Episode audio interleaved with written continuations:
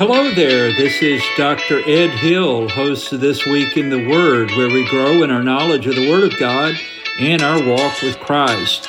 I am so glad you are with us today. You found us at dredhill.podbean.com, the home of This Week in the Word. Well, welcome aboard, and we're glad you're with us today. So let's let's dive right in to our episode for Sunday, February 27th, 2022. The title of today's episode is Truth for Tough Times. You have your orders. My father was a career soldier in the United States Army, and many times he received orders that he may or may not have liked. But some of his major orders were to move himself to Germany right after World War II uh, had ended. He joined the army before World War II in Europe was over. And by the time he got there, it had just ended. So he was in the occupation army of Germany in the United States Army. And in fact, our family went to Germany uh, after that, our family went two times with him when I was a young boy and then when I was a teenager. My father also received orders to serve in Korea, not the Korean War, but uh, in the uh, mid 60s, early 60s in Korea, and he did so. And then uh, two or three years later, he was ordered to serve in Vietnam, which he did at Long Binh in South Vietnam during the Vietnam War. In fact, my father and my brother, who was an Army officer, they both served in Vietnam at the same time. But my father pulled rank on my brother. Think that through. So, my father received many orders to do this or that or go here or there. And you know what? As a soldier, he obeyed orders. We have our orders. I can say to you that you have your orders if you are a follower of Jesus Christ. And we're going to see in today's episode in 1 Timothy chapter 1 in verses 18 to 20 in our series Truth for Tough Times. We're going to see that Timothy also has his orders. He is to fight the good fight to defend the faith. So there's a specific fight, a specific warfare, a specific defense that we are to make of the historic biblical Christian faith. Timothy is ordered, now listen, Timothy is ordered to order those teaching different doctrine other than historic Christian doctrine in the Bible he is to order those teaching different doctrine to stop. Period. That was his order that we're going to see right here today. Now, what is he to order them about?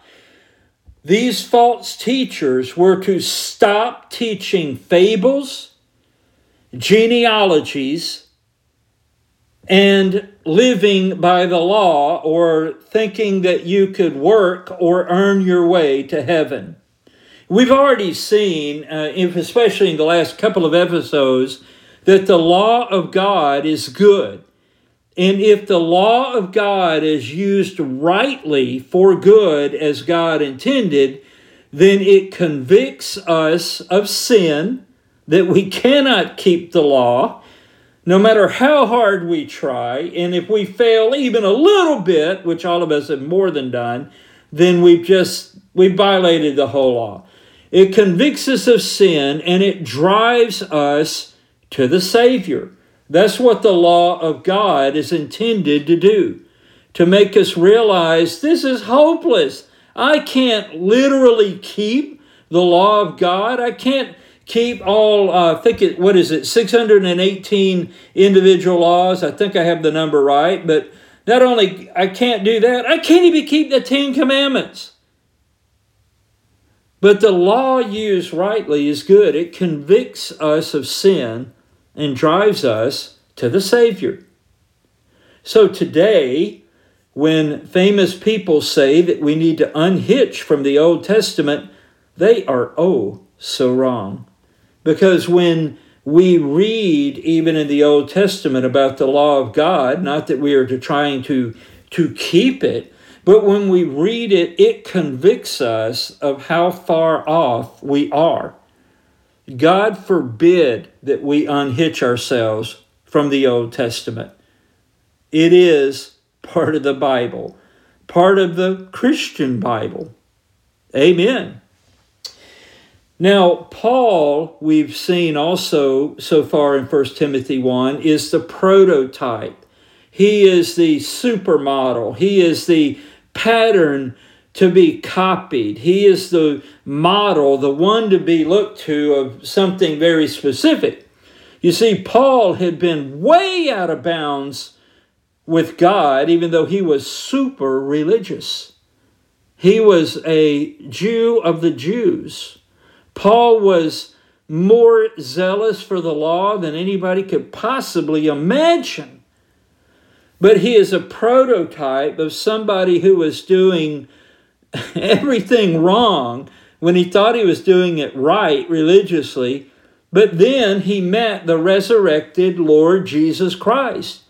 He was brought to conviction of sin, repentance toward that sin and toward faith in Christ, and he exercised saving faith in the resurrected Lord Jesus Christ. And Paul was completely revolutionized by his encounter with the living Lord. He no longer relied on, quote, keeping the Ten Commandments because he knew it was impossible. He was completely convicted. And this is a very important thing. You might be thinking today, well, I mean, look at me. I'm just going to make up something. If this is you, I don't even know you're listening, all right? Maybe you're listening today, you're saying, I've been a Hell's Angel my whole life. I've done heroin, I've sold heroin, I've marketed heroin, heroin, uh, heroin, whatever. You know, I've been involved in every single thing you could possibly imagine that is wrong. Well, that just means you need to be brought to conviction of sin and repentance and exercise saving faith in Jesus, just like Paul did. You're not special.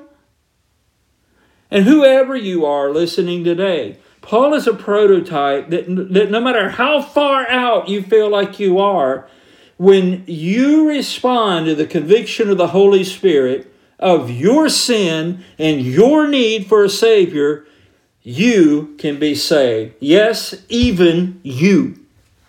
Let's go into 1 Timothy chapter 1. I want to remind you of verses 3 and 4 before we go to our text today.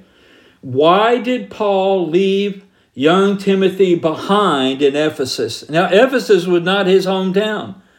I was thinking about this recently. Timothy went with Paul on a missionary trip to Ephesus. And for three years, Paul founded a mighty church there. And Timothy was glad to help out all of a sudden he turns around and Paul says, Bye bye, I'm leaving. and he, he went on into Macedonia and said, Now I'm leaving you, leaving you in Ephesus to guide the church, to be the, the uh, pastor, like the senior pastor of the church. And Paul would not be there to be relied on. This had to be somewhat unnerving to young Timothy. So Paul says in 1 Timothy 1, verse 3 As I besought thee to abide still at Ephesus when I went into Macedonia, that thou mightest charge some that they teach no other doctrine. He is to order certain ones that they not teach what is called a uh, heterodidaskaleo, that is a different teaching, a different doctrine. Different than what? Different than biblical doctrine.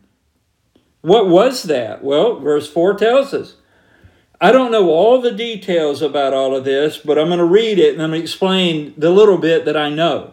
In verse 4, He says, Neither give heed to fables and endless genealogies which minister questions rather than godly edifying, that is, building up, which is in faith. So do. So he is to do what he's been ordered to do by the Apostle Paul. Apparently, the false teachers among the elders at the church at Ephesus, just as Paul had predicted when he left in Acts, um, I want to say it's Acts 19. I'm so sorry, should have looked that up, but you can find it in Acts. That when Paul left Ephesus, he warned them, the elders, that from among themselves, the elders, that wolves would arise, false teachers which would decimate the flock. And this, in fact, had happened in only a short time. Now, I'm going to explain to you in a little while why this happened. You say, well, I thought it was a great church. It was an absolutely great church, which is the reason this happened. And you'll get it in a minute. But the false teaching centered around, at least in part, things like uh, myths and stories and you know, tracing your ancestry back to the umpteenth generation and being able to say, well, I'm in the right line of people, so I know I'm in good with God. My great granddaddy founded a church. Whatever. That doesn't get you to heaven. All right? Neither give heed to fables and endless genealogies. And in that idea of genealogies could also be the idea that there were many, uh, there are several mystery religions which basically said that uh, okay, Jesus Christ came, and yeah, but he's a, he's like the the latest manifestation of the Christ or God, and God has revealed Himself in many ways, and He's just the latest one. Nothing special. There'll be more. Don't worry too much about Jesus. That's wrong.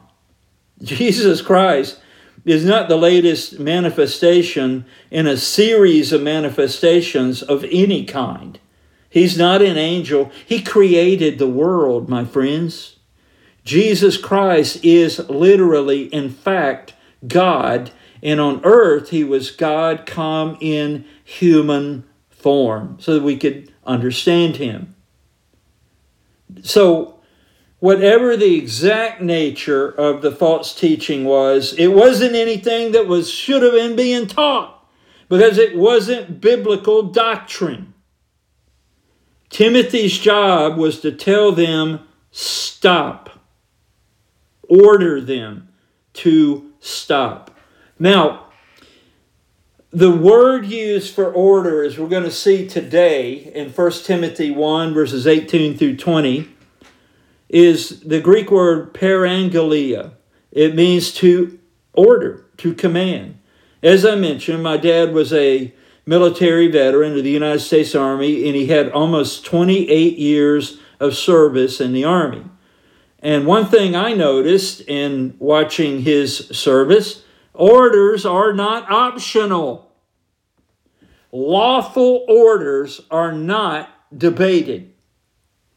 Paul is ordering Timothy to do what Paul is already doing as we will see him mention in a few weeks in Second Timothy, probably actually a few months, truthfully, because we're going verse by verse through First and Second Timothy in truth for tough times. All right, so let's go to 1 Timothy 1 18 to 20, our passage for today. And it's short, but it, it, it, it packs a punch. That's what it does.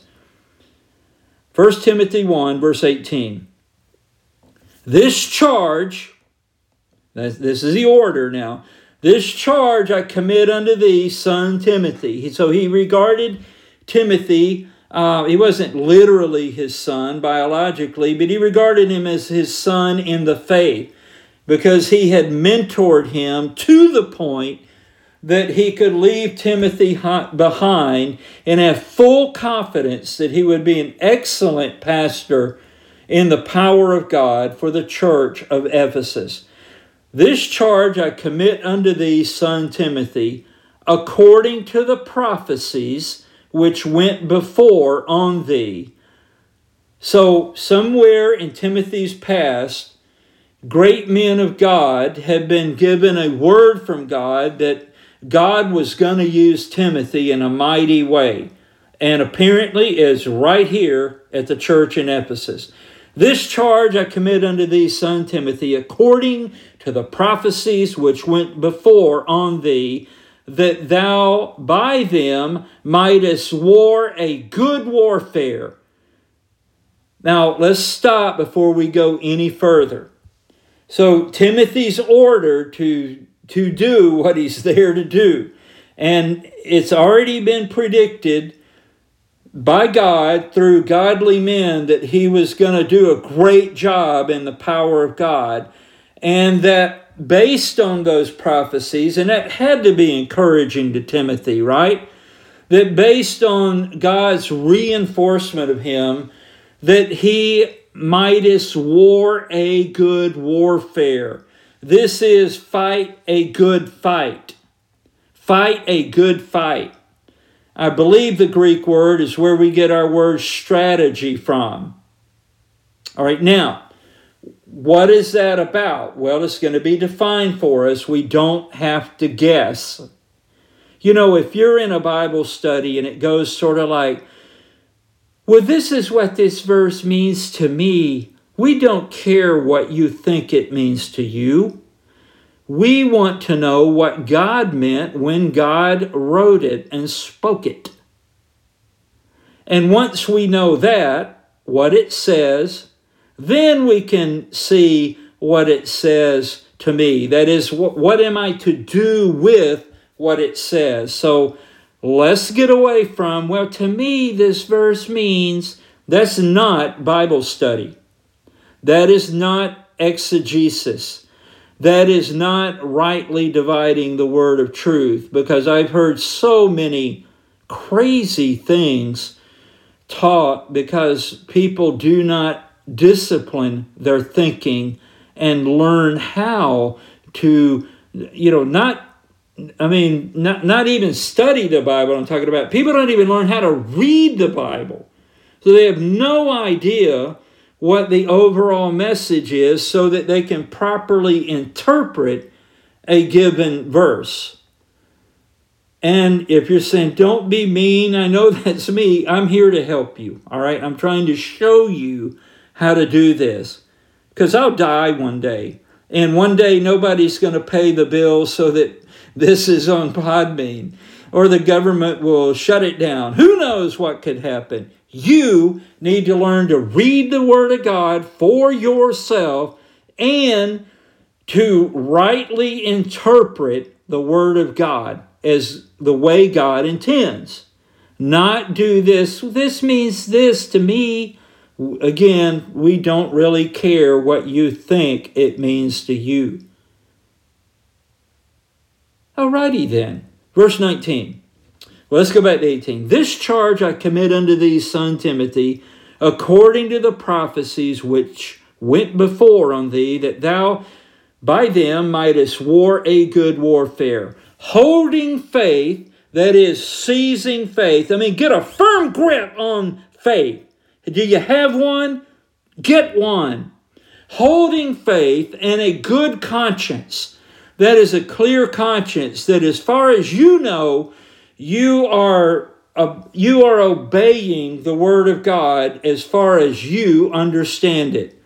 And God will help you grow in that. Holding faith, now faith in the Lord Jesus Christ, faith in His Word, trusting Him, holding faith and a good conscience which some, having put away concerning faith, the faith, by the way, in Greek, the definite article the is in front of the word faith, which some having put away concerning the faith, the, what is that? The biblical Christian, historic Christian faith, which some having put away concerning the faith, have made shipwreck. Now, I don't think I've ever personally seen a shipwreck, like been out on the ocean and seen the wreckage of a ship, but we've all seen photographs and movies where there are shipwrecks from, you know, olden times, like, you know, pirate ships and, you know, even modern times, if you've seen pictures of um, Pearl Harbor after the Japanese attack on December 7th, 1941, where you just see ships, uh, smoking ruins, sunken. That's a shipwreck, but, you know, classically, we think of a shipwreck more in terms of a ship that runs aground on rocks on a, a rocky coastline and is just destroyed by the storm and the waves. Shipwrecks are frightening. Even if, it, if, if you see one and it happened a long time ago, you see it and you just think how awful that must have been for those aboard. Okay?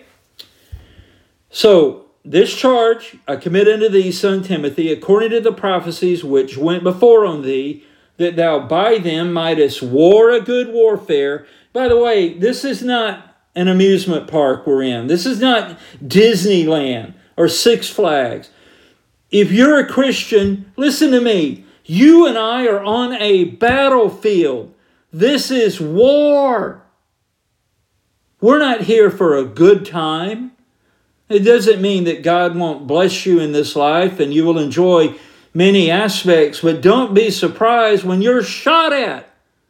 This is war. This is spiritual combat. That thou by them mightest war a good warfare, holding faith and a good conscience, which some, having put away concerning faith, or as I said in the Greek, it's the faith, that is the Christian faith, have made shipwreck of whom he's going to name two of them. Now, I don't know if these were literally two elders at the church at Ephesus or two people who tried to infiltrate the church. We don't really know that. I'm going to assume here that they're two elders because Paul said it was going to happen. Really, Pastor Ed? These were these were pastor teachers at the church of Ephesus, a great church. They well could have been. Whoever they were, they were having a bad effect on the entire church. Well, how do you know that? Because Timothy's got to deal with them. People like them. Paul is going to say here that he has already dealt with them. Excuse me. Verse 20 Of whom is Hymenaeus and Alexander. Can you imagine when this was read in the church at Ephesus? that these two dudes were called out, of, of whom is Hymenaeus and Alexander. Now, listen to this. For all of you people who think the entire uh, summum bonum, you know, the highest good of the Christian church is just love, love, love, love, love. Well, it's not. It's part of it, but there's also truth and judgment It's not only love, whom I have delivered unto Satan. Wow, that they may learn not to blaspheme. What in the world? What is Paul talking about here? These two guys who Timothy may have still uh, well had in the church in Ephesus. I, I don't. We don't know all those details, but Timothy knew who they were, and Paul knew who they were, and they had already started doing the kind of things we're talking about, of whom is Hymenaeus and Alexander, whom I have delivered. That is, he, he gave them over unto Satan. wow. That they may learn. That's like go to school. So he wants them to be taken to school by the enemy, that they may learn not to blaspheme. Now, that word means to speak evil of something or someone. So, in their false teaching, say, well, it can't be that bad. Well, by the Spirit of God here, Paul says, uh, yes, it can. False teaching speaks evil of God and His Word. Listen, Hymenaeus and Alexander, I don't know if they ever repented or ever learned their lesson. I don't know. Hopefully they did. Probably they didn't. But they're they're gone. But you and I are here today. Let's plug in the three verses that we've been focusing on right here. This is going to get uncomfortable. Why is the church attacked? Why was Ephesus attacked back in that day? It was that we know from um, the Bible that the gospel went forth from the church of Ephesus, and the entire region of Asia Minor heard the good news of Jesus Christ.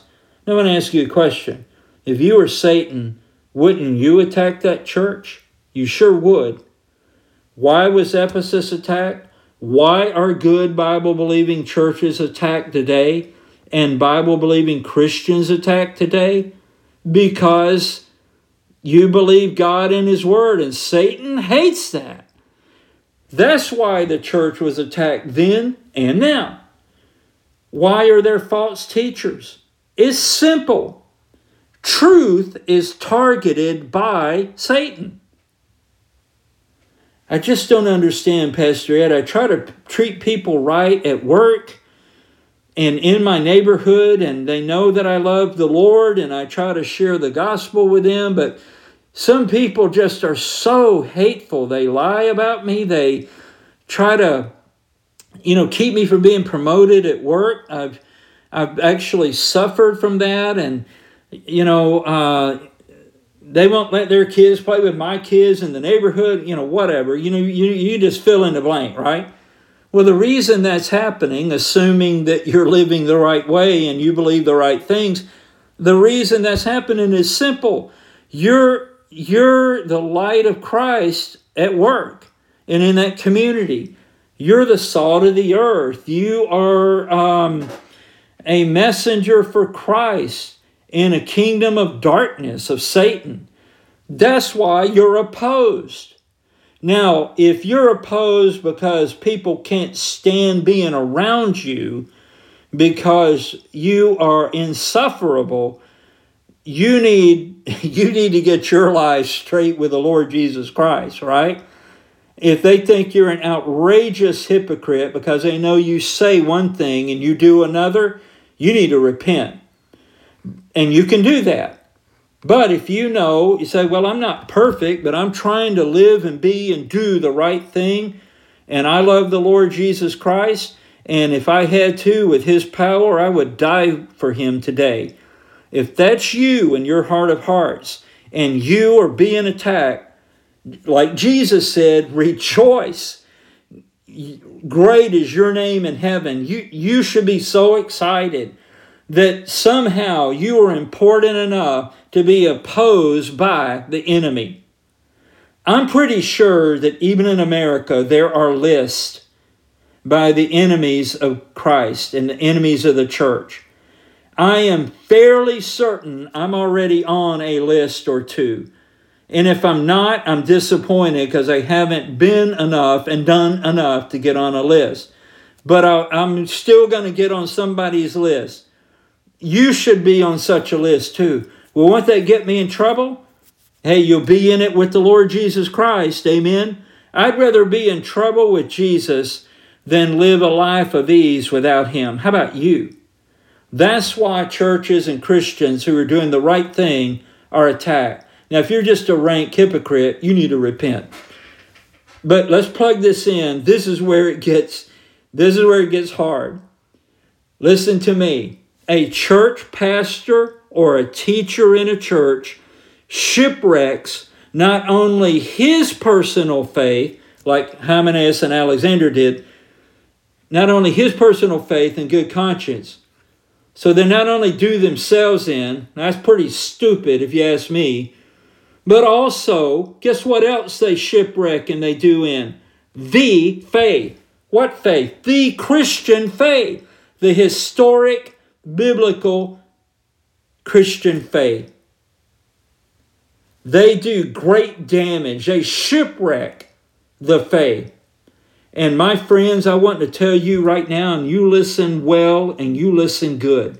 This is rampant in 2022. And my word to you, if you're doing it, or our word to anyone within our churches who is doing it, is stop. Stop. This is not right. Listen, if you are not standing by the historic, biblical, Christian faith, you need to repent or retire. Now, I'm especially speaking to church leaders.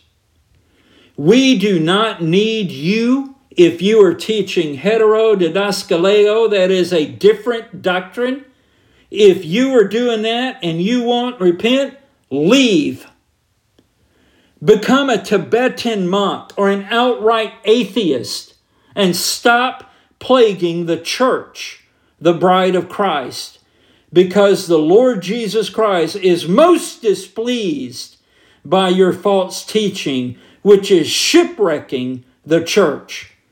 My word to you, if you are a pastor, pastorette, staff member, a Sunday school teacher, a deacon, or whatever you are in a local church that claims to be a Bible honoring, Bible believing, Jesus following church, if you're in that and you're doing the wrong thing, you need to repent or retire, period. If you're in authority over anyone doing so, let's say you're a pastor and you're aware of this among certain teachers in your church, you need to order them, and I want to say that in bold print, all caps, order them to stop, order them to repent or retire. And we're done for today. I know that must just enlighten your whole day and make you feel so warm and fuzzy on the inside. No, it didn't. But it's Bible truth.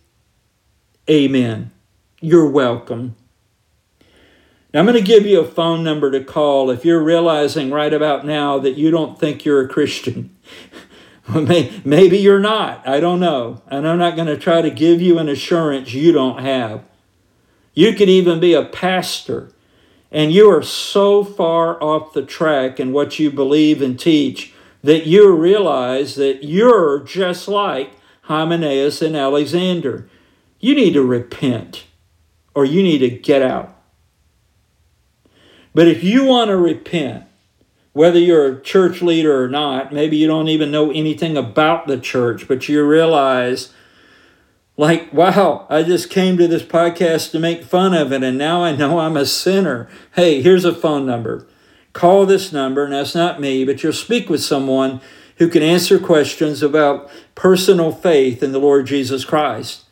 They can help you come to Christ. Here's the number. I'm going to read it twice right fast. 877 247 2426. 877 247 2426. I want you to know with Jesus Christ as your Lord and Savior, you can know for certain how your eternity will turn out. Instead of following Satan like we're born doing, you know, we're born into that. And if we don't quit, if we don't start following Jesus, we'll follow Satan right into an eternal hell. I mean, you don't have to become like a Satanist to end up in hell. You're born that way. Jesus came to rescue us off of the highway to hell so we can go to heaven. But with Christ as your Savior and Lord, instead of going to hell with Satan, you can follow Jesus Christ and be welcome into heaven and spend eternity with Him. Maybe you could go to chataboutjesus.com. Chataboutjesus.com. Here's a, some really good news before we leave. Romans 3:23 for all have sinned and come short of the glory of God. You know what? That means you. Amen. Romans 6:23 for the wages of sin is death. But the gift of God is eternal life through Jesus Christ our Lord. And Romans 10, verse 13 says, For whosoever shall call upon the name of the Lord shall be saved. I hope you will do that today. If you can't do that yet, call that phone number. Go to chataboutjesus.com. I'm so happy you listened today. I hope that right where you're listening, you will share this with someone who also needs to hear this message.